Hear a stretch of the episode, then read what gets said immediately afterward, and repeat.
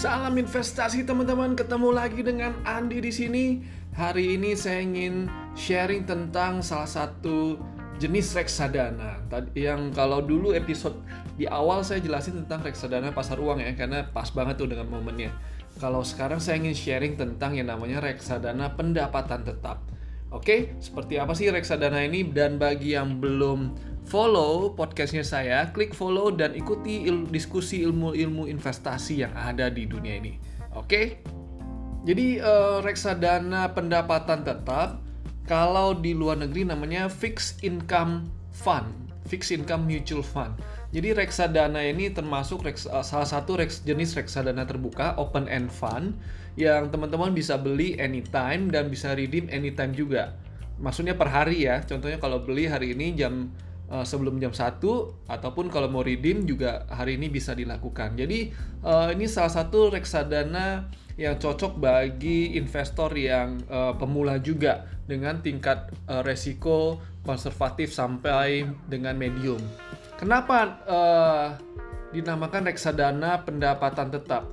Jadi begini, uh, definisinya adalah reksadana ini adalah yang jenis investasi alokasi uh, jenis investasi jenis investasinya itu dialokasikan mayoritas pada efek surat utang atau obligasi. Jadi uh, minimum 80% dari portofolio harus diinvestasikan ke obligasi yang jatuh temponya di atas satu tahun. Itulah kunci reksadana pendapatan tetap. Jadi mayoritasnya harus uh, obligasi di mana di atas satu tahun. Karena kalau di bawah satu tahun itu masuk ke dalam ranahnya reksadana pasar uang.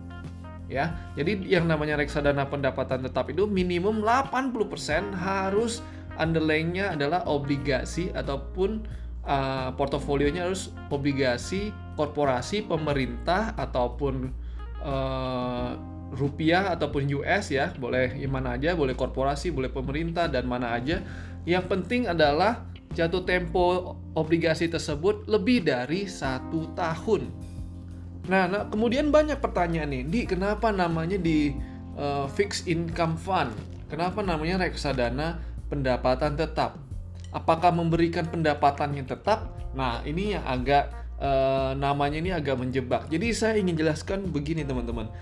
Dia dinamakan uh, fixed income fund ataupun reksadana, reksadana pendapatan tetap karena dia berinvestasi di portofolio efek ya yang memberikan pendapatan regular yaitu apa obligasi nah teman-teman kalau masih ingat obligasi itu apa obligasi itu kan uh, memberikan memberikan nilai atau memberikan kupon ya.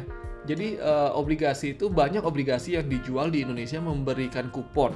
Jadi ataupun bunga ya. Sebagian ada yang bilang uh, bunga tapi yang benar adalah kupon. Contoh uh, ORI, obligasi retail Indonesia, kemudian FL, FR, fixed rate kupon dari pemerintah Indonesia ataupun obligasi yang lain-lainnya. Nah, itu kan memberikan uh, kupon regularly. Kalau ori bulanan, ya kan? Kalau uh, ada yang FR itu enam bulanan, ada juga obligasi memberikan uh, imbal hasilnya itu tiga bulanan. Contoh, kalau ori dibilang kalau obligasi retail Indonesia memberikan kupon 10% per tahunnya. Nah, jadi nanti 10%-nya itu akan dibagikan uh, per bulan dibagi dengan 12. Nah, itulah kenapa namanya reksadana pendapatan tetap. Nah, kemudian resikonya di reksadana pendapatan tetap ini adalah yang pertama adalah resiko kenaikan harga kenaikan dan penurunan harga obligasinya dan yang kedua resiko gagal bayar suatu obligasi. Nah, kalau kita, kalau portofolionya ini ada biasa portofolio di reksadana pendapatan tetap ini um, cukup terbatas ya uh, tingkat kena uh, keanekaragamannya. Jadi sangat nggak nggak bisa terlalu berbeda juga. Paling dia investasi banyak di government bond ataupun dia bisa kombinasikan dengan obligasi korporasi yang ada di Indonesia untuk mendapatkan return yang lebih bagus. Cuman itu sih. Dan itu yang pertama. Dan yang kedua dia cuma bisa main uh, di dalam segi durasinya ataupun jatuh temponya. Jatuh tempo suatu obligasi Nah, jadi jatuh tempo obligasinya itu bisa diatur tuh short, medium, dan long. Kalau reksadana pendapatan tetap yang agresif, rata-rata obligasinya itu di atas jatuh temponya di atas 10 tahun atau average portofolionya itu di atas 10 tahun.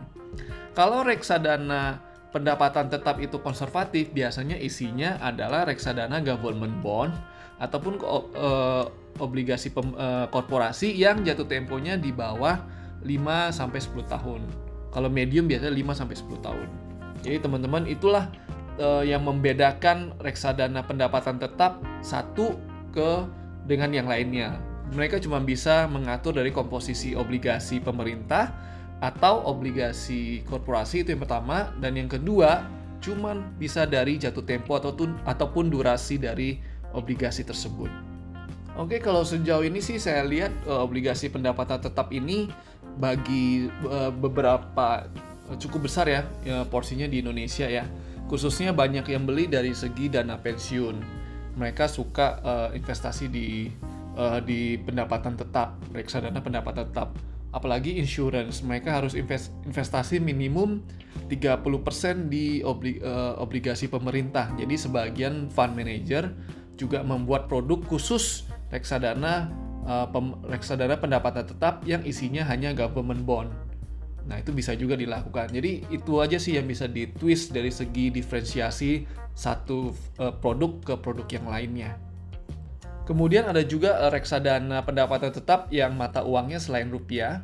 Biasanya yang uh, yang yang lazim yang di Indonesia ada US dollar. Jadi ada beberapa produk dari manajer investasi dia berinvestasi terhadap uh, obligasi yang mata uangnya US ataupun dia uh, ya dia bisa investasi juga ke di luar ya negara-negara luar tapi di Indonesia belum familiar sih karena yang paling aman dianggap adalah uh, Indonesia Government Bond itu sendiri ataupun Indon yang denominasinya adalah US dollar. Dan di dan the best partnya adalah reksadana obligasi ini bebas pajak yang US ya. Kemudian uh, keunggulan apa sih keunggulannya kalau kita beli obligasi sendiri dengan uh, reksadana pendapatan tetap? Nah, sebenarnya uh, perbedaannya adalah yang pertama kalau kita beli sendiri obligasi Contoh ori itu kita kena pajaknya 15%. Sedangkan obligasi di uh, karena yang beli reksadana pendapatan tetap itu masih diberikan insentif oleh pemerintah. Jadi kup, uh, apa pajaknya sampai sejauh ini sampai tahun ini masih 5%. Ada wacana bahwa tahun 2021 menjadi 10% ya. Jadi uh, yang pertama keuntungan pajaknya. Dan yang kedua ada compounding effectnya. Bayangkan kalau teman-teman beli ori tiap bulan dapat dapat itu kan dapat kuponnya kan ataupun income-nya kan. Ya bisa teman-teman pakai ya bisa juga uh, disimpan ataupun dan lain-lainnya. Tapi kalau di reksadana biasanya karena portofolionya itu banyak, jadi mereka uh, setiap ada da, pada pembagian kupon ya itu rata-rata di, dimasukkan kembali ke dalam nilai NAV-nya ataupun masukkan kembali ke dalam portofolionya untuk dibelikan obligasi yang lain. Namun, ada juga produk reksadana pendapatan tetap yang membagikan kupon sama fungsinya seperti obligasi eh, obligasi yang bulanan tersebut. Ada yang mereka menjanjikan, oke, okay, obligasi ini eh, akan membagikan reksadana pendapatan tetap ini akan membagikan kupon kurang lebih satu persen setiap tiga bulan. Nah, itu ada juga beberapa produk seperti itu. Jadi kesimpulannya adalah teman-teman obligasi uh, reksadana pendapatan tetap itu intinya adalah berinvestasi di uh, di di obligasi. Cuman kalau yang namanya reksadana dia udah gabungan beberapa obligasi sehingga uh, resiko untuk gagal bayarnya semakin kecil. Dan itu yang pertama, yang kedua adalah keuntungan dari segi teks reksadana pendapatan tetap mendapatkan insentif tax yang lebih kecil yaitu uh, kalau dikenakan teksnya obligasinya cuma dikenakan 5% dibandingkan dengan kita pegang pribadi yaitu sebesar 15%. Dan yang ketiga, uh, reksadana pendapatan tetap itu ada jenisnya, ada yang membagikan uh, ada yang membagikan dividen ataupun income setiap tiga bulan. Ada juga yang tidak membagikan karena dividen itu dimasukkan kembali ke dalam portofolio dan dibelikan obligasi. Jadi uh, saya bisa bilang itu sebagai uh, compounding bunga berbunga dimajemukkan ibaratnya. Oke. Okay? Um, itu aja yang ingin saya sharing tentang reksadana pendapatan tetap. Jadi uh, itu definisinya dan resikonya adalah resiko penurunan dan penu, uh, kenaikan uh, harga obligasinya, kemudian resiko gagal bayarnya. Ini cocok bagi uh, investor tipe pemula yang konsep yang konservatif ataupun yang medium lah ya, ingin diversifikasi portofolionya. Oke, saya Andi undur diri. Bye.